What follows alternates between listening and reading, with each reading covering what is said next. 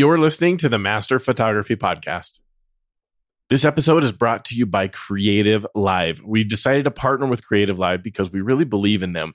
They provide some really good video training for that'll help you to move down the path towards mastering your photography. They have over a thousand tra- video training courses covering food, wedding, landscape photography, software, cameras, lenses, gear, you name it they have a course over there and it's very well done. It's immersive kinds of courses that are going to really teach you a lot about photography. And every time I expand into a new area of photography, I find that it just really helps me with the areas I already know fairly well and makes me get more creative and improve and get better at the photography that I, I do more often. I want to encourage you to go over to creativelive.com, enter code MASTER10 at checkout, you'll get $10 off your first class. So that's creativelive.com and enter code MASTER10 at checkout.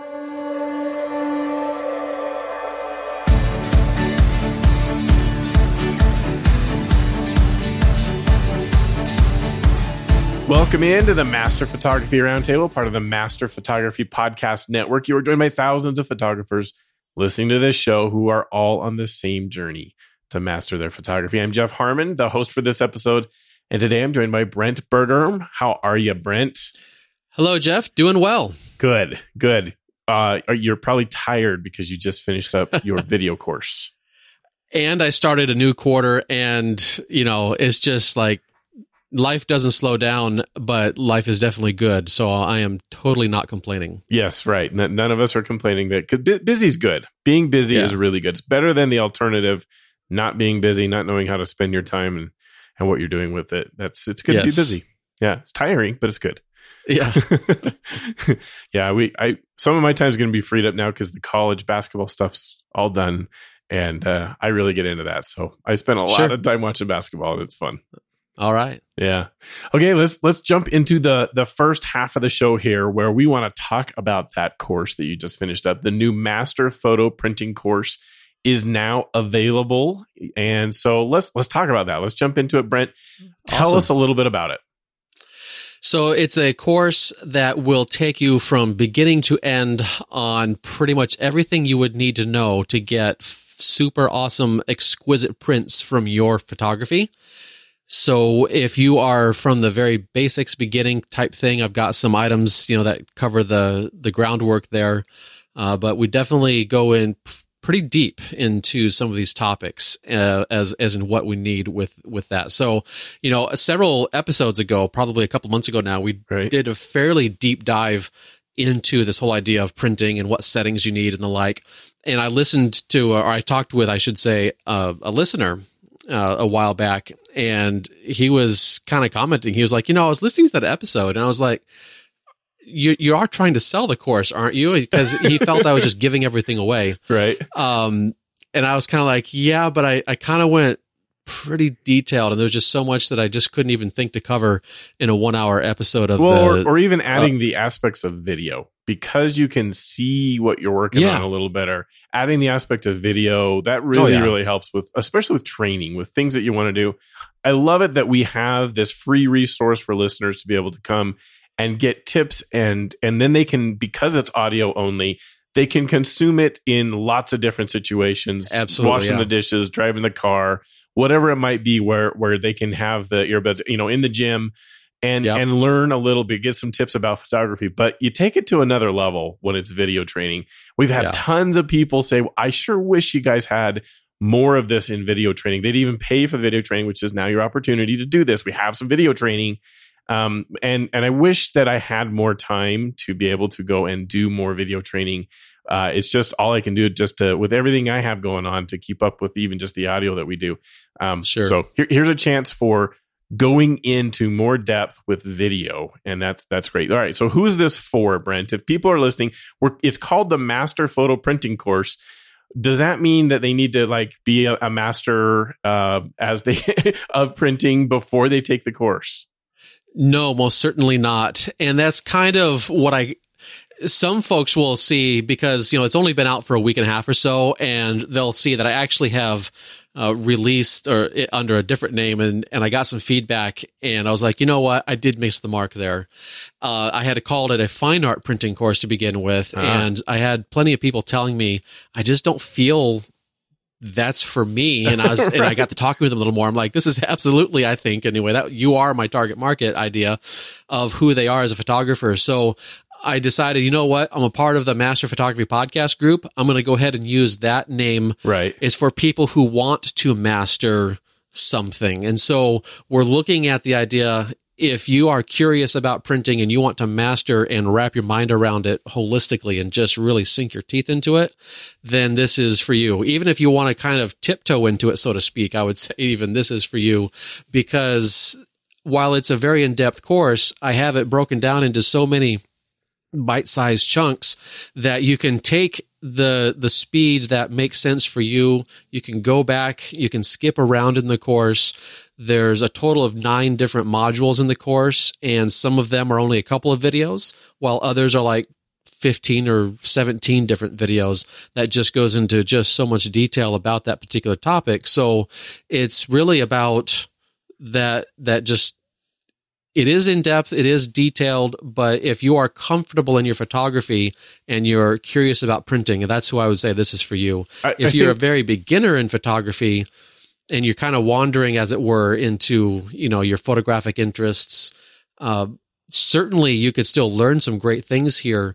It's just as far as that end goal, kind of having that goal of of what you want with some fine prints um, at least having a couple of years experience is what I would really recommend folks have before they uh, dive into a course like this. Okay, so I, I really like the name because yeah, it, it, I was worried. We have talked about this a few times on the show now, but I was worried when we went to Master Photography Podcast yeah. that people would get the wrong impression that we're trying to say all of us hosts on the show or the guests that we bring on are all masters of photography which is not the case. um, yeah, yeah. And, and, we're trying to say, no, no, we're we're all on this journey. Like all of us photographers that are there. I, I think even very well established, long experienced professionals would say they still have things they need to learn. They they're still Absolutely. working on mastering the craft. And uh, I, at least I hope so because I have so much fun doing it. I, I hope it's a perpetual thing that I, that I'll continue yeah. learning and growing and developing and, and and getting better at this. So, um, so that's the same line of th- thought here with the yes. photo printing. If you're a total beginner, you've never printed anything yourself before, then this course could still be free. What about if they're going to do printing through labs, Brent? Is that is this course still somewhat something for them? You betcha, because what I've done, the techniques are definitely the, the exact same. Whether you print at home, the, the, the post processing techniques, I should say, are the exact same. Whether you print from home or whether you print from a lab, and I do have a bonus section. So that's actually I mentioned there was nine components to the cl- to the course. There's actually a tenth that's a bonus, and it's going to include a very in depth look at at least six different online labs. So uh-huh. I'm going to look at some very popular, uh, relatively popular, familiar online labs, and I'm going to be actually going through the entire purchasing process, and I'm going to be reading, you know, doing a, a screen capture of that purchasing process and showing what it is that they're asking us to do, and I'll explain what that means and what you have to do in your images in order to meet their requirements. And then I'm going to have another video after that that says, okay, I have all these prints back from all these different labs, and here's my analysis of these prints because that's one thing I do. Uh, I have so many different varieties of types of prints. Now, certainly, I'm a, a, travel outdoor type photographer, so I'm in that genre. If if there's something in the portrait type setting, I don't really cover that. But uh, if you're in that travel outdoor nature landscape type stuff, that's that's where this is focusing on. And then when we look at uh, as I'm going through the course and what's there now, it's a discussion about why I did what I did, and then I'm telling you my reaction to what I did, what I did, and then there's also actually two in there. I'll tell you where actually the whole thing just failed, and I decided, you know what, I'm going to leave these in there because this is a learning opportunity, and like you mentioned before, with the idea of being able to continually learn, I guess my opinion is if you lose that idea of wanting to just continually learning more and just continually growing in your photography, if you lose that, you should probably hang up your camera because you know, obviously there's some use still to capturing images and whatnot, but for me, it's about a continual journey as well. Uh, I have been shooting for over 20 years, professionally for over 20 years. So I do pack a lot of, in printing for over 10 years. So I do pack a lot of knowledge into there. But absolutely, my whole point here too is to say I want feedback from people. And if there's any way I can make this course better, I'm going to update it and make it better. And it will be kind of a, a continuing thing, depending, of course, on what the, what the users are, what the students are feeding back to me. Sure. Okay. So let's, let's talk about then right now, as the course stands, as you that you just finished up, we did the the podcast episode where we went over kind of what you planned to put in the course. But now, yeah. now that you've done it, what's actually in there? So now that I've done it, yeah, that's a good question. So there's certainly an introduction. There's definitions where when we're talking about definitions, we're looking at just setting the groundwork of what it means for color space, what it means for color management, the difference in what we're talking about with pixels per inch and dots per inch. We've had a lot of conversation on the podcast about how, especially when you're dealing with screen representation of your images, really the browsers and whatever else, they don't give a rip about what your pixels per inch is set to in Photoshop. The only right. thing where that's kind of a caveat we have to set some kind of pixels per inch because simply photoshop requires that but our point is when you're going especially with electronic distribution it doesn't matter it could be a 3000 it could be 2 it's about your pixel count well when you go to printing I, uh, you know, we we definitely want to pay attention to what our pixels per inch is in the image itself in the file. I'll talk a little bit about paper options, but then I also have a whole nother module that's purely on uh, paper options and what is what that's about. Okay. Uh, equipment needs, talking a little bit about computer hardware, screen requirements, uh, the printer details. I focus in this course on Epson and Canon printers. Uh, certainly, this could be uh, applied towards HP printers. If you have an HP printer, they're just not as popular. Uh-huh. And then some software items. I do focus what I'm talking about. I'm using the Adobe uh, suite as far as the, the Lightroom Classic is what I'm using, and then Photoshop for controlling the actual printing process and the the final uh, post production type process. Okay. But those are some tips, or there are there are some ideas you could easily translate those those settings to whatever other software you're using, so long as they have the similar controls. I guess we could say. Okay. Uh, then we talk about basic workflow, just kind of showing you what I do. Basically, it's uh, this is probably the shortest uh, lesson overall with a little bit of talk about file formats and what's important when you're printing uh, as well.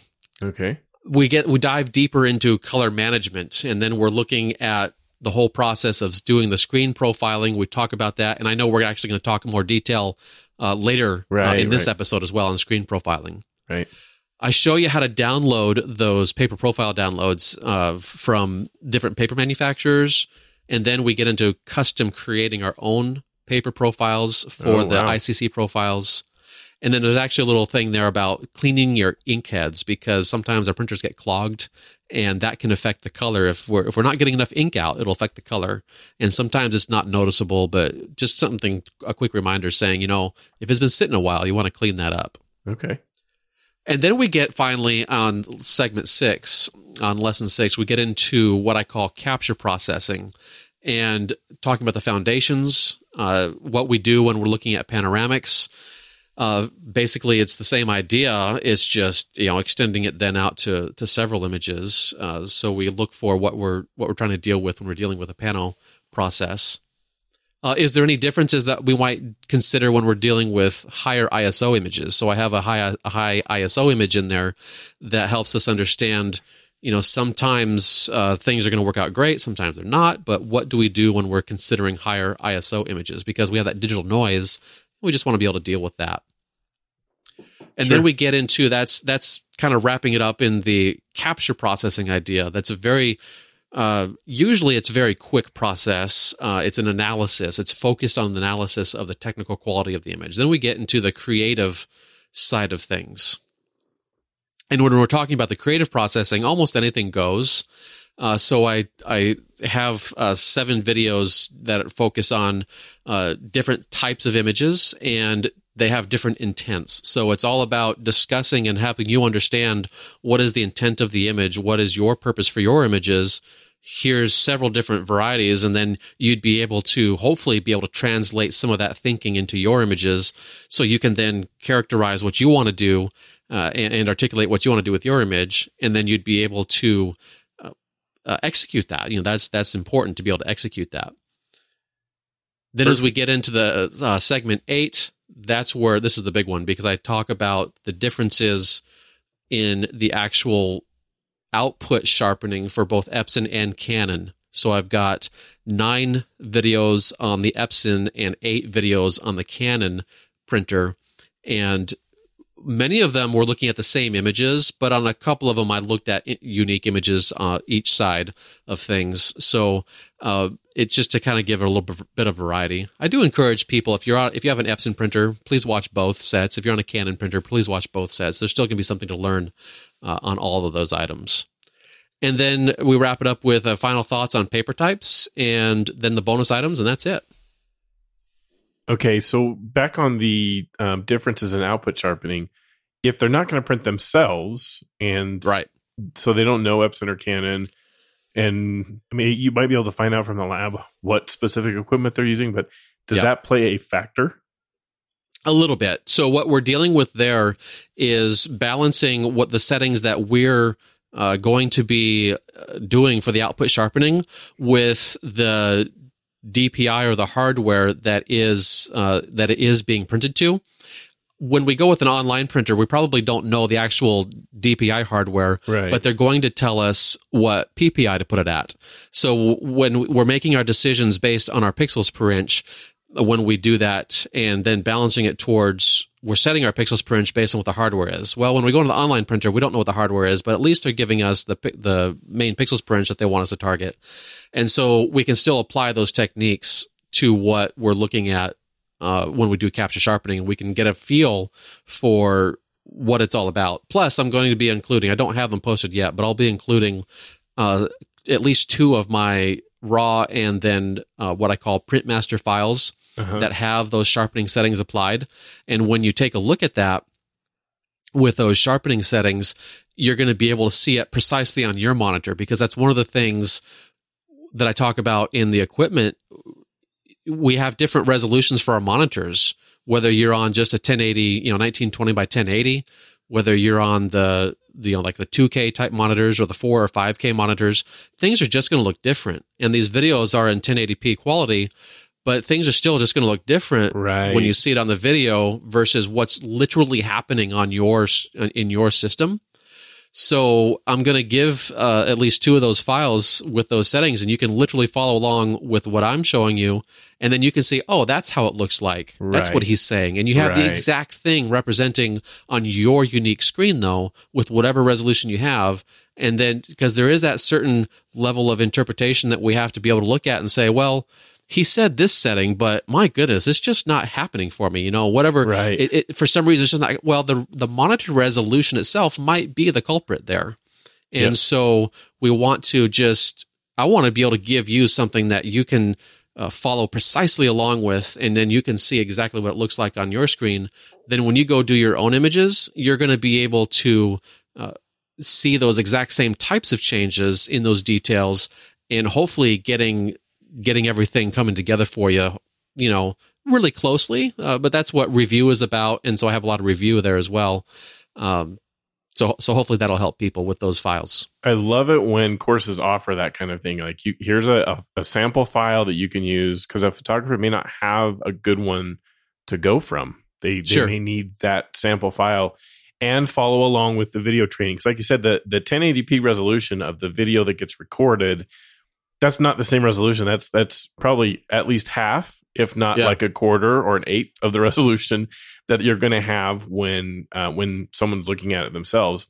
And right. it, it's always frustrating. I, I've seen this a ton in like the free YouTube training that's available and a lot of them do try to warn you like you may not see the big difference that i'm talking about right. here as, as, i'm moving this slider as i'm changing this thing you may not see it but trust me it's there it's there and it's a yeah. big deal and uh and it's so it's, it becomes a little challenging to follow along with that so i I, yeah. I think that's great that you're offering some images so they can really see it on their own screen in their setup that right. they have and, and play around with it the the only thing that applies the only thing that that idea applies to with this course is when I'm doing my screen calibration and I had to dim my screen a little bit.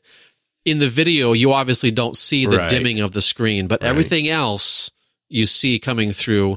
But still, it's just not the same as having the file yourself. And especially when you're dealing with Smart Sharpen, there's so much in that Smart Sharpen. And so I'm actually putting, I, I was a little nervous. You know, as, as photographers, these photos are, are, they're our babies, right? Yeah. and we, we like to to impress our our copyright and whatever else. But I was like, well, the real value here is gonna be when they can actually see it. So I decided I'm just gonna do it and and put that image out there. So this was um, one of my favorite images from Dubrovnik. And there's so many things about that image when you do the sharpening that you can screw up so fast. But I walk through a very detailed showing you how bad it can get, how we kind of get sort of close, but not quite there, and then just dialing it right in. Right. And so you can follow along with that file. I mean, I, I think that's just going to be a huge benefit. Um, I just, I'll, I'll get that uploaded by the time this recording is available. So Okay. if, if you guys take the course, you'll be able to see that there immediately. Okay. So, how long is this course? So right now it is over eight hours in total length of all videos. So if you were to download it in one chunk, it's just shy of 60 gigabytes at 1080p resolution. And that's a lot of content. So Yeah. the reason why I've been talking about all these details and how I uh, have lots of different examples, I don't just show you, okay, this is how the tool works, and then I talk a little bit about why you would do this, why you would do that. I show you a lot of bit of why you would do this and why you do that because I want you to be able to do whatever you can to uh, be able to apply it to your images. And so as you see multiple approaches, and as you're going through it, you'll probably be able to discern and say, okay, yes, I can get, I can get this, I can get that, and and it's coming together pretty well for me. Perfect. Okay. What options do if a listener wants to go and take the course? They've been convinced, as we talked about it. How do they do it? So get onto my website, uh, brentbergherm.com. Everything is housed there, and you'll see a courses item in the nav bar. And when you look at that, there's a couple of intro videos. It's just a big, huge page that shows you all the different uh, things about it. But with the options that I'm talking about here, there's actually three ways to do this. Uh, I guess I could toss in a technical fourth way. It's just not on the website. But that is the first way is just to take the regular online course where you have access to all the videos and it's in a learning management system that tracks your progress. And as you watch something and as you click around and whatnot, it'll start putting check marks by these different things and you'll know that you've been there. Uh, the thing that I would caution you against is don't just go click, click, click, click, click, and not do anything because then it just registers that you've been there and that you've done it, you've completed it. So when you you know when you go there, you complete it, you know, and you have easy tracking of of where you've been and what you have left to do. Okay. But it also offers monthly group sessions for Q and A. So we have yet to get to our first month, but we are going to be able to do uh, group session Q and A's for the first six months. So basically, what I'm doing is I'm tracking sales and when they happened. And so you would expect to receive an email once a month saying, okay, here's what our next group session is. Uh, sign up, you know, or here's the link, whatever the case is, how we're going to manage that. And you'd be able to come on and ask questions if you have questions, but it will be in a group setting.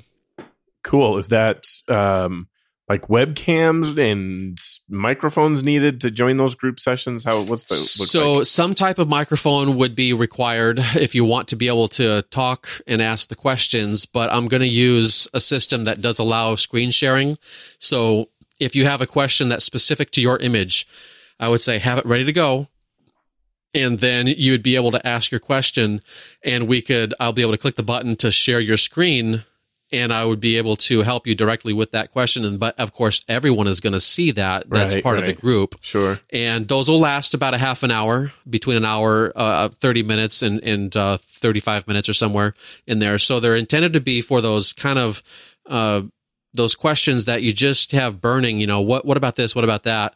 Uh, and if we can take two or three maybe 10 minutes per person kind of a thing uh, and we'll work through we'll work through the group sessions after six months you know i'm going to just keep it for those who have uh, put in the the the recent orders basically so you have six months worth of time to to go through it and ask and have those questions uh, after that i'm i just won't automatically include you on the Gotcha. thing Yep. but i always encourage people to email me that's you know that's that's fine Okay.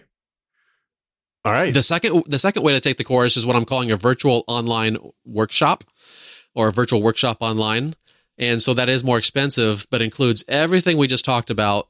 But you're also going to be able to get one hour of a private skype session. And that'll be for any printing assistance or what have you.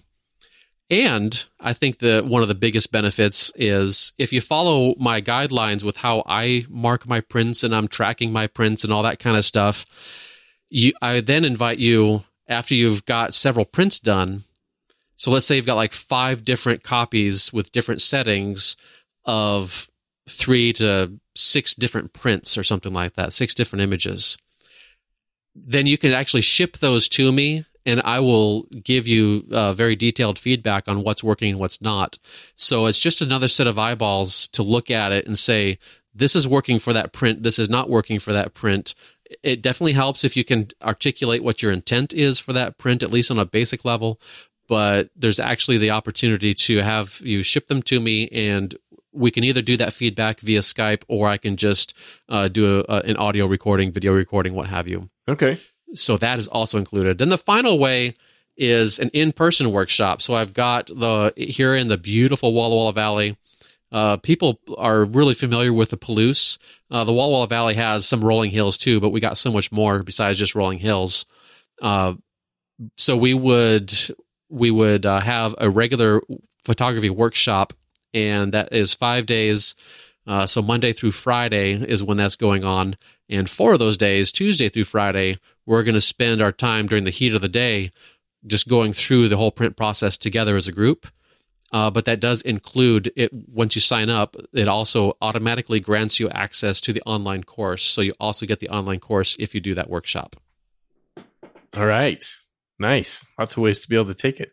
Uh, you mentioned a Yeah. bonus a bonus segment. What is the bonus segment? So the the way to take the course alternately, No, or just- the, I said it's not on the website, or the bonus uh, actually that's in the course itself. Oh, we already we already talked about the bonus thing is going to be your uh, print lab evaluation. Yeah, yeah. Oh yeah. So the, the the thing, the option that's not on the website is just the idea. I've got a camera club that has hired me to basically do this as a presentation for the camera club. So if you have a group type thing, reach out and we can schedule that sometime this summer. If you want to do it for your camera club, you got a bunch of buddies you just want to get together and do it and and uh, you know it's probably definitely going to be more affordable if it's in the Pacific Northwest but you know me I'll I'll go anywhere so um, we, we can do that type of thing anywhere I'm just that's just not something that I have listed on the website Perfect. Okay. Well, I hope listeners are going. Th- those that are interested in printing, I, I think you should go check out the uh, the options that are available here. This, this check out this printing course. Brent and I are going to talk about screen calibration in just a second here, and we're excited to do that. It's fun. You know, our objective here at Master Photography is to provide free content that's helpful to everybody who listens to continue moving down the the path towards mastering their photography. I love tackling some of the uh, topics that less experienced photographers need help with and answering Facebook group questions. This is one that comes up a lot in the Facebook group, but I, I really want you to check out our partner that we want to profile again here and just spend a second talking about, and that's creativelive.com. We talked about it at the beginning of the show, and here we wanted to just kind of give you an example of what you can do with it. I went to creativelive.com and I did a search for video training courses available on this same topic on, on screen calibration. So I just typed in screen calibration in the search bar and up pops a, a, lot of options. There's a lot of courses where there are experts, masters in their specific genre of photography that want that have video training courses on how to do this. The one that caught my eye is one from Renee Robyn. And if you don't know, if you're not familiar with Renee's work, uh, you need to go check it out. That's R E N E E, Robyn, R O B Y N. So if you search for her, you're going to find some incredible photography. She does a masterful job of kind of combining the real world, like a photograph that she's taken, and putting it into a fantasy scene. So co- the composite kind of work. She has a course called Creating Your Reality with Composite Photography on creativelive.com. And in that course, there is a chapter called Color Theory and Monitor Calibration. Even better, the course is only $99. So the, the courses are, are immersive and they're specific to what you are looking for help on and it's really going to help you to move faster down down the path towards mastering your photography. We love having you as a listener. We love that we can provide the free content, but when you're ready to kind of increase the pace a little bit of learning, then uh, creativelive.com is an excellent resource that you can have. Even better, you can get $10 off your first course. If you want to buy Renee's course for $99, if you go use coupon code MASTER10 at checkout, you're going to get $10 off that course, your first class. And I, I it's going to be awesome. You're going to love it. Renee is a, a, fantastic artist and she's a great teacher. Um, I just recently listened to her and Steve Brazill, who was on with me on, on Photo Taco podcast recently. Um, Steve's Behind the Shot podcast and video cast. She was on with him. You can check that out for free too, just to kind of see what Renee's about, what she's like. And that'll give you an idea about what this course is like at creativelive.com. So, one more time, that's creativelive.com and coupon code MASTER10 at checkout. All right, Brent, now that we've talked about your course, there was a piece of that that we kind of went over a little bit, and it's uh, it's screen calibration. Yeah. Um, which is kind of pretty vital for printing to make that so that it can work well. Um, so let, us talk about that a little bit. I, I wanted to talk in the second half of this episode about it because we've actually had like tons of questions in the Facebook groups about calibrating screens and mm-hmm. is this really something they need? Um, what how do you do it? What what's the process like? Um, sorry i remember it being something i went through really on early on too as a photographer. As it, it's a subject that seems to come up very quickly with people especially when they first see like differences. Like they edited it and then they go look on their friend's computer or they look on their phone or something like that look at the image and they say that does not look like how it looked on my screen. That's right. At all. What's going on here? Then you start searching and, and, you figure out there's this concept of screen calibration and, and what you can do here. And one of the recent questions that we had in the Facebook group, I, I just pulled out the most recent example. It seems to re- be recurring. And in the future, maybe we can point people to this specific episode um, as a way to, to answer their questions. But Patrick Doherty or Dougherty. I'm not sure. I, sorry, Patrick. I, I probably butchered your name, but uh, we'll say Dougherty. I think that's that's maybe how you pronounce it. Always dangerous to try to pronounce names. But. Yes, it is. I, I, I, would say Dougherty. The Dougherty. Okay, but sorry, anyway, we, have tried enough. so uh, every, he, he said this. Yeah, he said this. He said I was listening to Lord Page, which if you don't know, that's our loving nickname for Nick Page. He's uh, he's just a wonderful photographer and a great guy, and we love him. So we've we've given him the little nickname of Lord Page. Um, he said Lord Page yesterday about printing, and they talked about setting the screen's brightness being important for print. Said I have a color calibrated monitor, Dell laptop, and I'm using the Spyder 5. So that's a hardware device that you can use to calibrate your screen. He said, I did not have it do the brightness. I set mine to around 25% as that as it seemed to match the few times I printed at home. The most recent time I allowed it to set the brightness to see what it would do, and it had me set it at 75%, which seemed really bright. And even when I tried to post a photo online, it seemed really bright. Understanding the environment can change what I need is there a way to find the brightness, or is it just play with it and see what looks good? So, Brent, how would you answer Patrick's question here? Oh, my goodness. So, the first thing to think about too is something that's very important on this device, and that is it does have that little sensor that uh, measures how bright your ambient light is and it can probably even, I would guess, uh, I would say it would uh, measure the temperature of that ambient light, and that would uh, maybe alter your results a little bit as well. So the first time around, he says he didn't have it do the brightness, and he set it to around twenty five percent. Um, what I'm what I'm gathering by this is to say the the the second time around that was the first time around, but the second time when it set it to 75, uh, that means it seems to me he's saying the ambient light was measured, and so it altered what the monitor is doing based on the luminance value of the ambient light. And so then that's what he's asking about: is there a way to measure how bright the ambient light is? So that's how I interpret this question.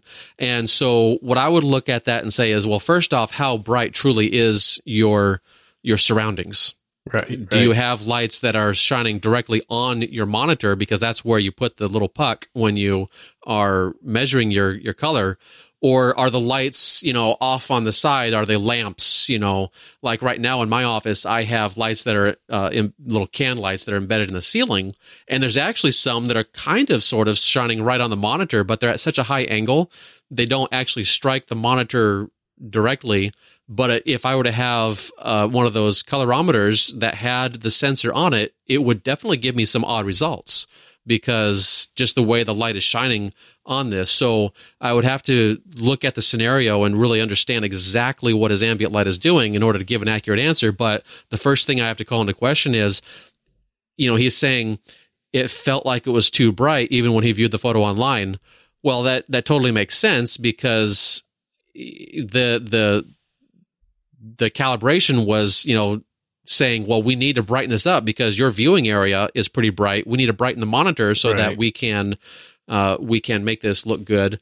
Um, so I guess to me it makes sense if his if his viewing area is really bright. I would say do it again with your lights turned off and see what happens. Sure. Have you used the Spyder Five?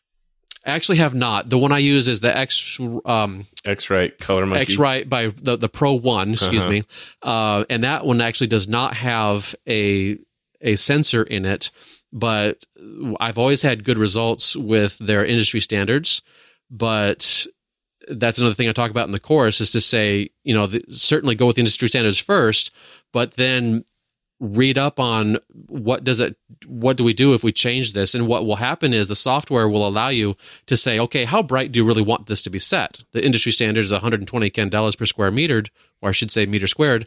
But um if you want to make those changes then we can make that a little brighter we can make that a little dimmer.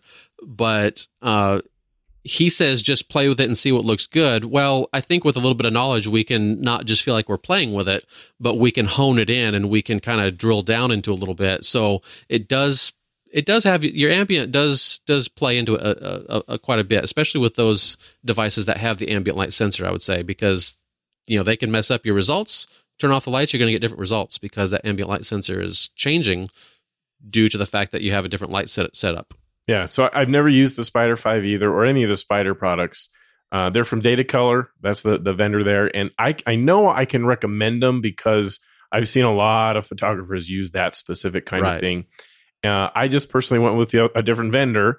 I think the process is similar, but as I kind of I looked into it a little before we recorded the show. Yeah, I did too. Um, I didn't see a couple of things that I see happen with my ColorMunki um, calibrator from X-Rite and that's um, first off the the very first thing it does is it, it's got this like diffuser thing that you can put over the sensor and it has you put it in your environment to measure the ambient light. That's like the very first step of what you do. And i didn't see in any of the videos i watched about the Spyder 5 that it took that into consideration. Maybe it does it differently and and um, can calibrate it that way but i didn't see that step specifically then towards the end of the calibration stuff, it also tries to measure kind of the glare factor from your monitor. So it has you hold like you the, okay, just so people can visualize this. You start off, you put it with this diffuser thing over the top of it on the ColorMunki. It measures ambient. Then you take that that diffuser off, you rotate it around off of it,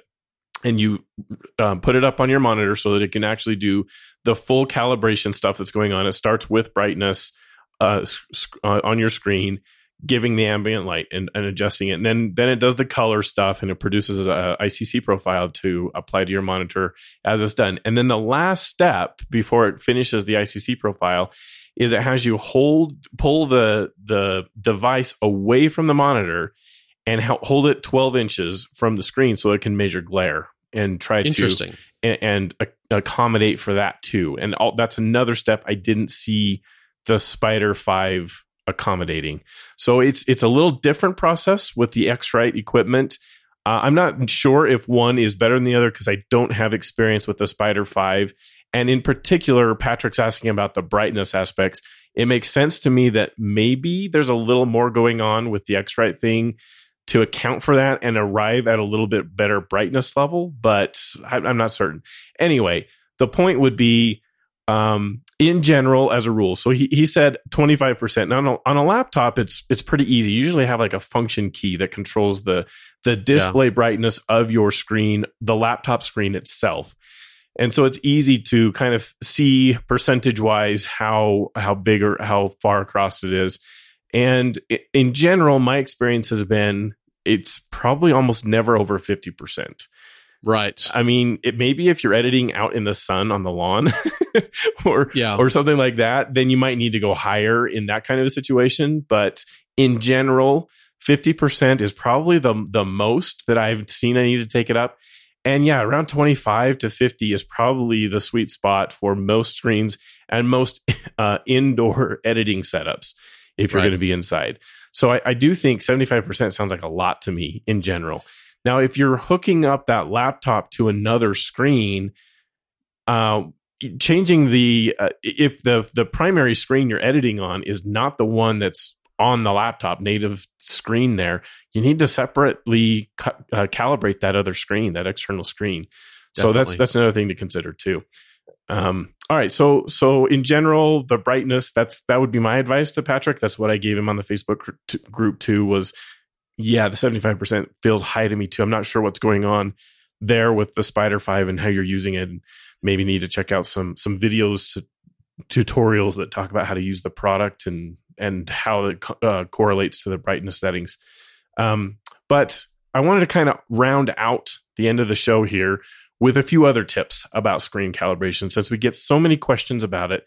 I want to just go through kind of the general stuff that we talk about with screen calibration too. So First off, it would be the the basic question: Why do we even do it in the first place? Um, computers come configured with you know brightness settings and contrast settings and um, the color settings by default.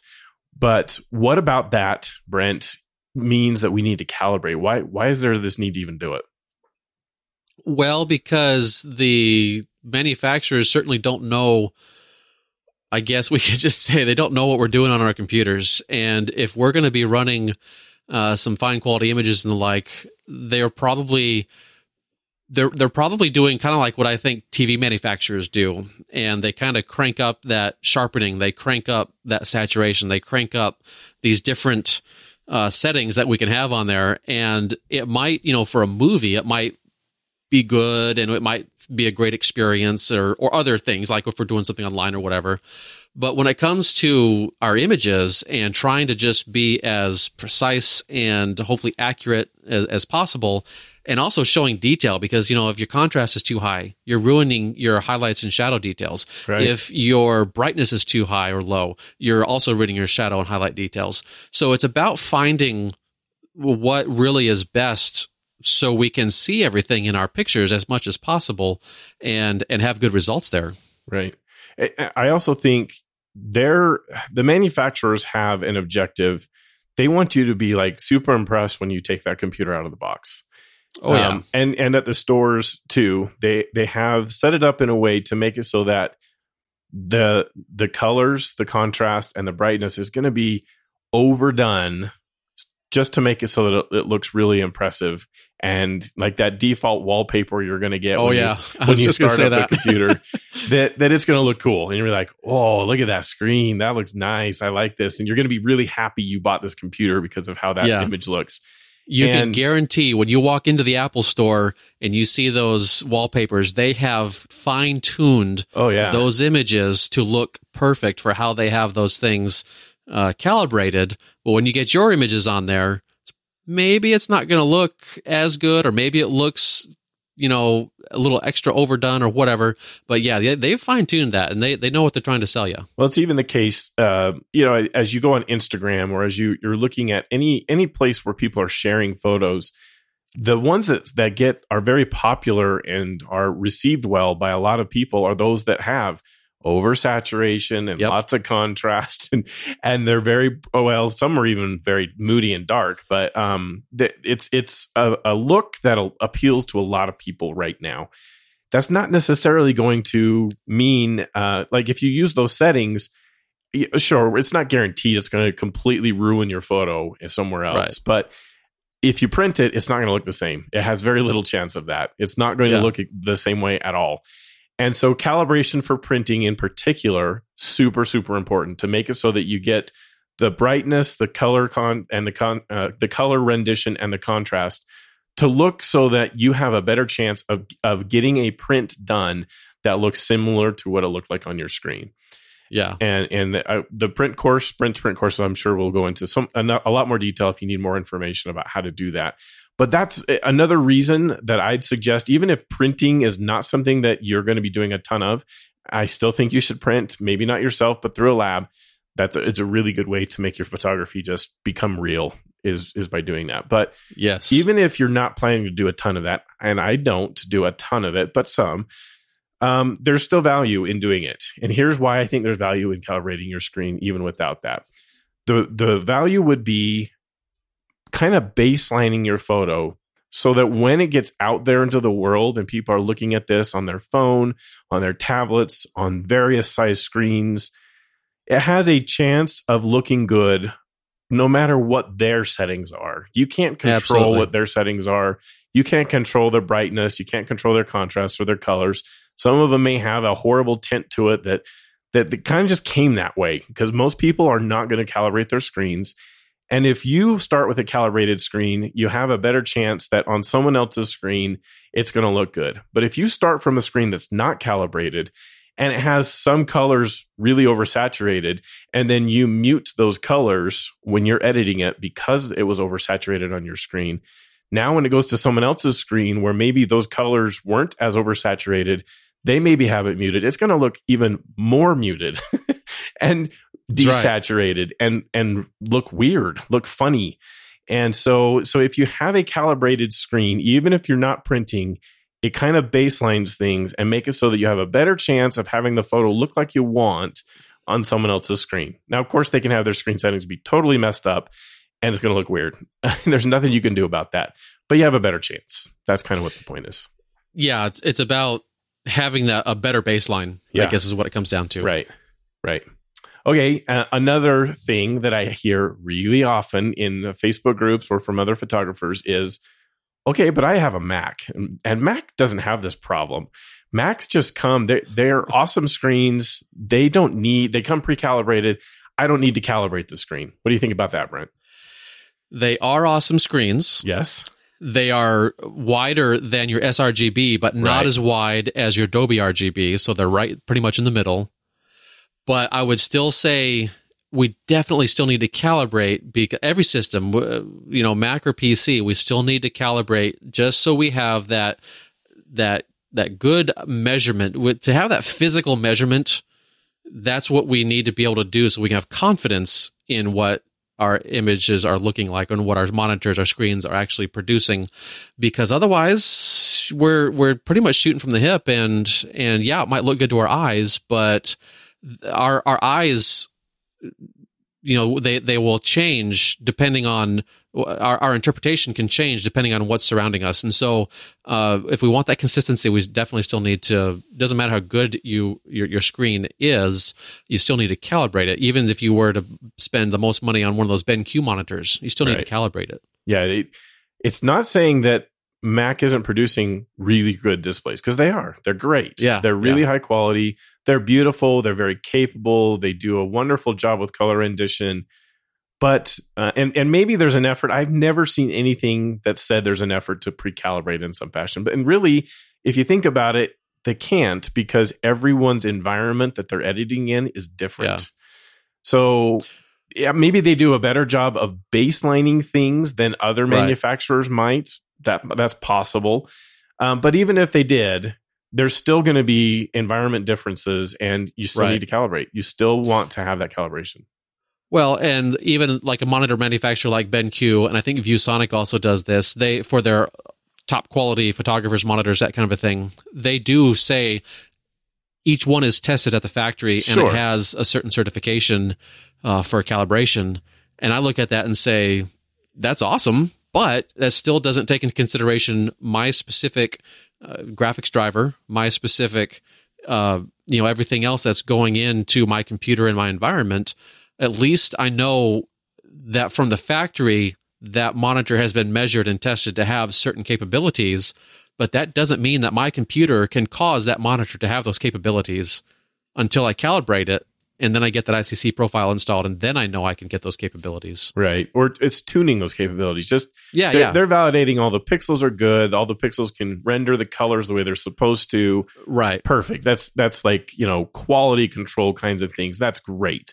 Yes, But we're talking about something different from that. That's not what we're doing here. We're just making sure that as we're editing the photos, we're editing it with a specific calibration that's been done so that we can have it look close in print or baseline it for sending the images out to their other displays that are, may have totally different settings and calibrations, but it's going to hopefully provide a more consistent experience across a wide range of displays. Yeah.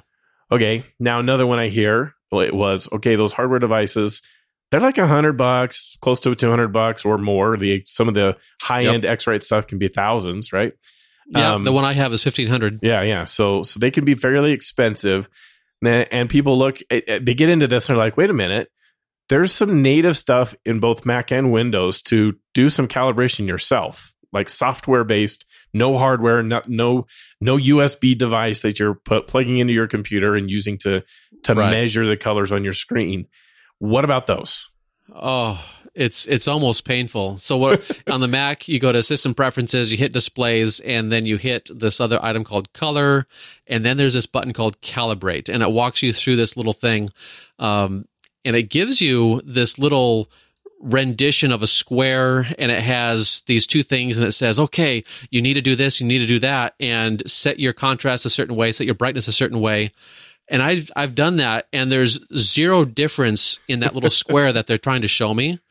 Uh, so I just don't. It, it's it's not worth it. there's there's nothing of value that I see it's doing. Um, I I just don't see how that can help us because it's all about judging with the eye uh, as well, which you know it, it can shift, but then everything I do here on this screen with this, with adjusting the thing is because it's saying adjust your contrast and your brightness until you have this scenario going on. Um, every single brightness value and every single contrast value, it looks pretty much relatively anyway the same. So there's no real changes happening there. So I just it's hard for me to to trust that. I I remember very well going through this exact same phase as a hobbyist. I was like, oh, hundred bucks again. I don't want to spend another Right. hundred bucks on this thing. And so I went after it too, and I found this stuff said go go use this. There's even some like open source tools you can download and and try to do the software based based thing.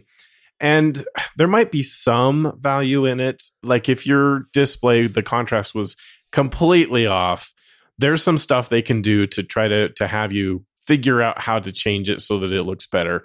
But I'd compare it to kind of what you do at the eye doctor, which I just I despise those tests Yes. when when they do like okay, which one's better, this one or this one? And, right. uh, you know, at the beginning, there's kind of a big difference, and you can tell, which Right. is where I, the software calibration stuff might be able to help you with some of the bigger problems that you might have with your Yeah. screen and out it's set up. But then it gets to a point where like I have no idea. The two you showed me looked identical. I Right. I don't know what the difference is between those two things. And then and, and then I feel like he's like trying to test me like, okay, you said you liked this one better, but now Uh-huh. now you're not. Now you're picking one that's not, you know, and, Right. You know, what else do they have to do? I, I don't know if there's a, a better way, but um, but that's how I, I'd kind of say it's it feels the same way to me with the software based calibration. It's maybe a little bit helpful, but it's it's not nearly as good as the hardware stuff. It's totally worth it to buy one of these hardware devices. Um, yeah, absolutely. What I would what I would point people towards if if you are not wanting to get a hardware device, um, but even uh, I would say it's still going to save you money uh, with with what I'm going to recommend here. Uh, you can always do uh, you know a, a trial and error type of thing with your prints, and Oh, sure. When you when you find something that looks good, that's when you start really paying attention to that histogram. And I've gotten to the point where when I'm giving a an example in class, are you kidding me? That projector that I'm projecting on is the Awful. antithesis of calibration. Oh, yeah, yeah. And I was like, okay, this looks terrible on screen. You know, when I'm talking to my class, and I was like, it looks pretty good on my screen here, which of course they don't see. Of course. So I'm like, the reason I know this is good is because that histogram is right where I need it. Right. And I've been printing long enough. I know within general, there's there's no way I can still just like nail it kind of a thing, but I can get in general, especially with brightness values. And I was like, I know how that's going to behave on the printer, and that's where I want that to be. And sure. then then we go from there. But still, it's definitely better to to just have that that calibrated uh, approach. Right. Okay. So the the products I know we can recommend. The one I use personally is the ColorMunki display. Um, it's it's not super expensive. It's not all the way up to that fifteen hundred dollar one that Brent was talking about. It's like I think about around two hundred, a little less than that, um, and it's totally worth it. It's, it works super well. I've had it for several years now, so it's not like you're going to need to be rebuying these things all the time. Um, yeah. If you somehow like ruin the USB cable to it or something, that would that would cause you to have to buy it. But uh, it's it's been durable and it's been great. I use it at least every month to to redo my my calibration. Uh, I really like it. It's produced. It's helped me to get some very good results. And uh, as I've done experimenting with printing myself, it's made it so that I could get. I got really close on the first try, very very close on the first try, and then I did need to. I I wanted to change a little bit about the brightness and contrast as I print, but it, it was it made it so it was really easy to get there. Um, the other one I know tons of people use. I've had lots of people give me good, strong testimonials, good photographers who use this. Is the Spyder um, device?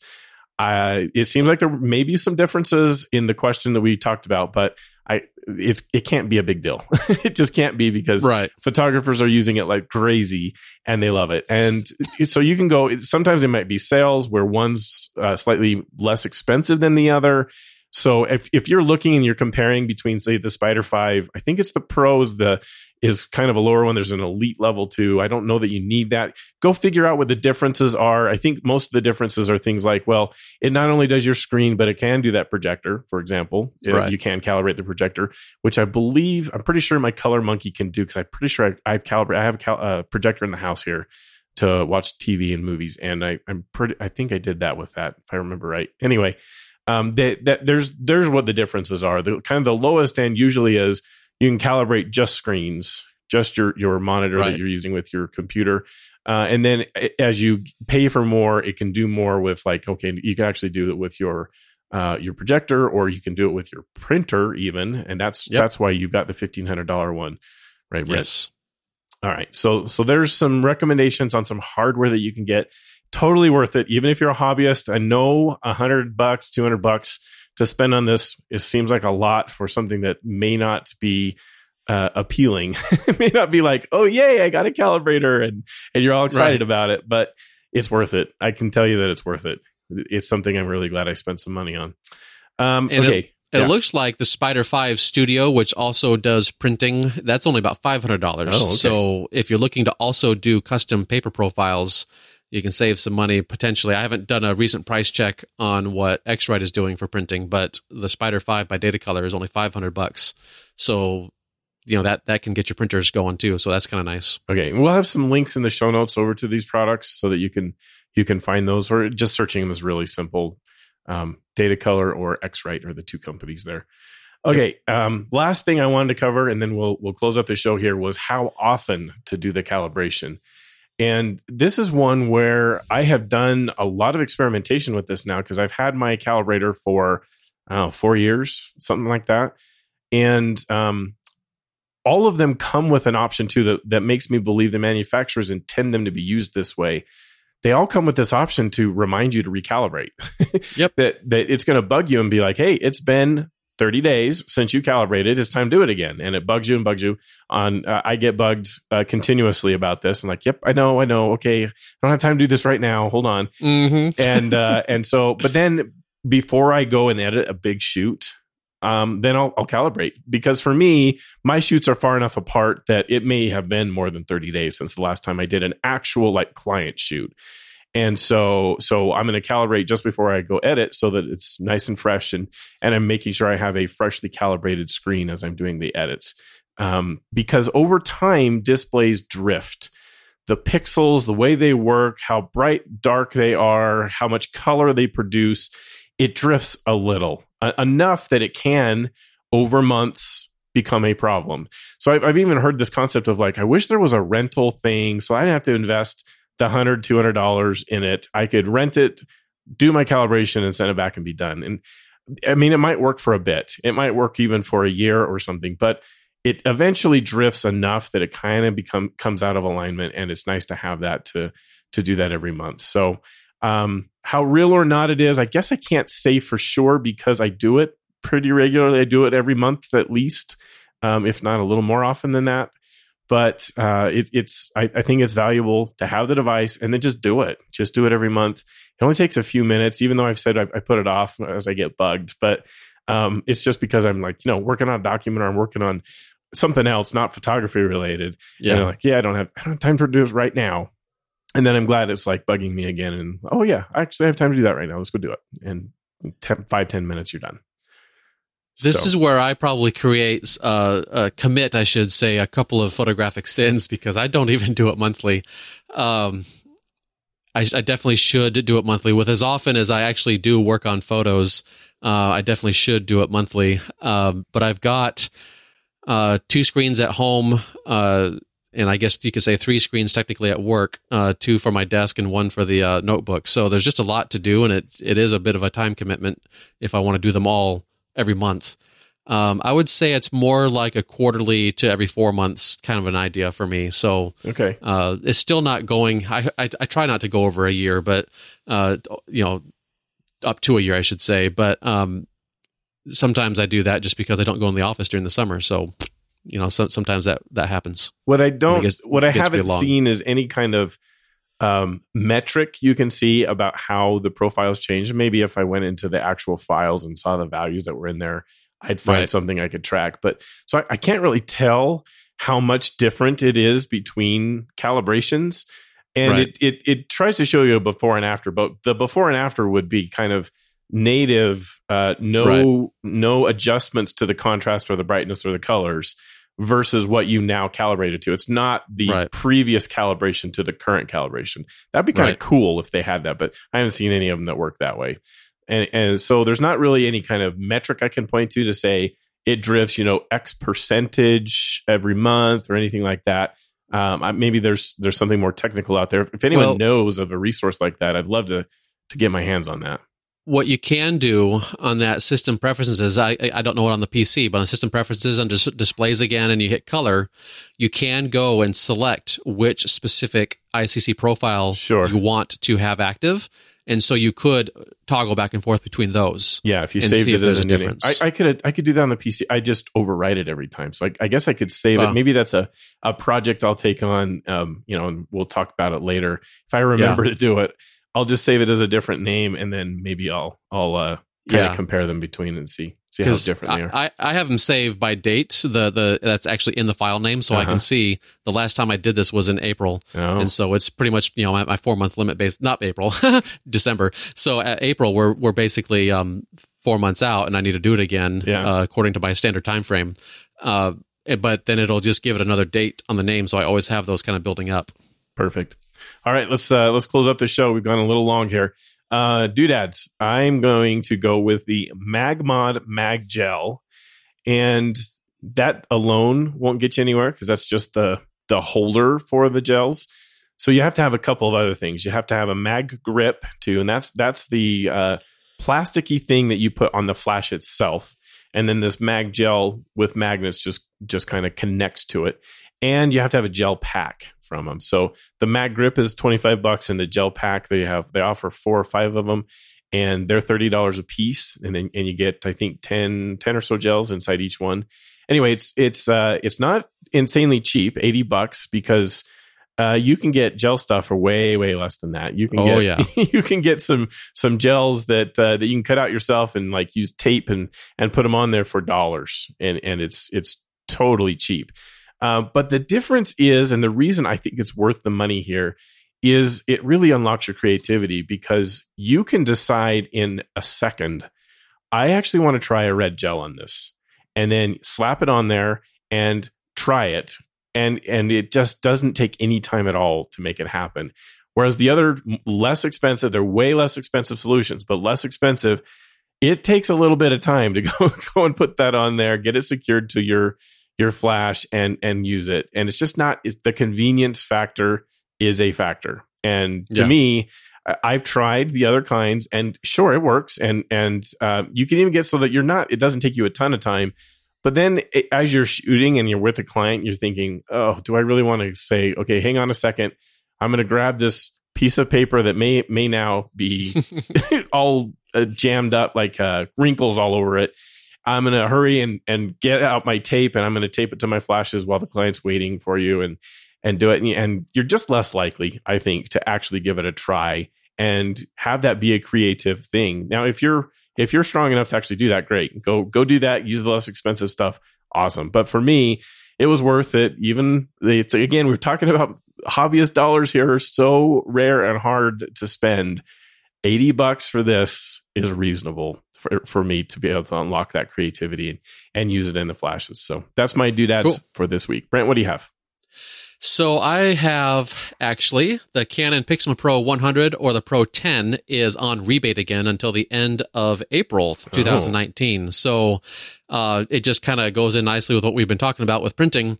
But with that Pixma Pro 100, that is the the rebate is the exact price of my course. So it's almost like I kind of joke tongue in cheek here that Canon is paying for uh, the course to use uh-huh, right. to learn how to use the printer. So uh, we have a link in the show notes uh, for that particular printer. But if you want to go with a Pro 10, that is also on rebate until the end of April. All right. So yeah, as this airs, you've got about two weeks where you can go take advantage of yeah of that and use the savings, use the rebate to go buy Brent's course and get it all in one. Get it get it all taken care of.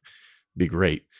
All right, we're going to close up the show here. I want to remind you that you can find all of the show notes over at masterphotographypodcast.com. They're searchable show notes. We we work hard to to make it so that we have a lot of show notes for all the shows and you can go find the episodes there at masterphotographypodcast.com. You can join our Facebook group. That's Master Photography Podcast.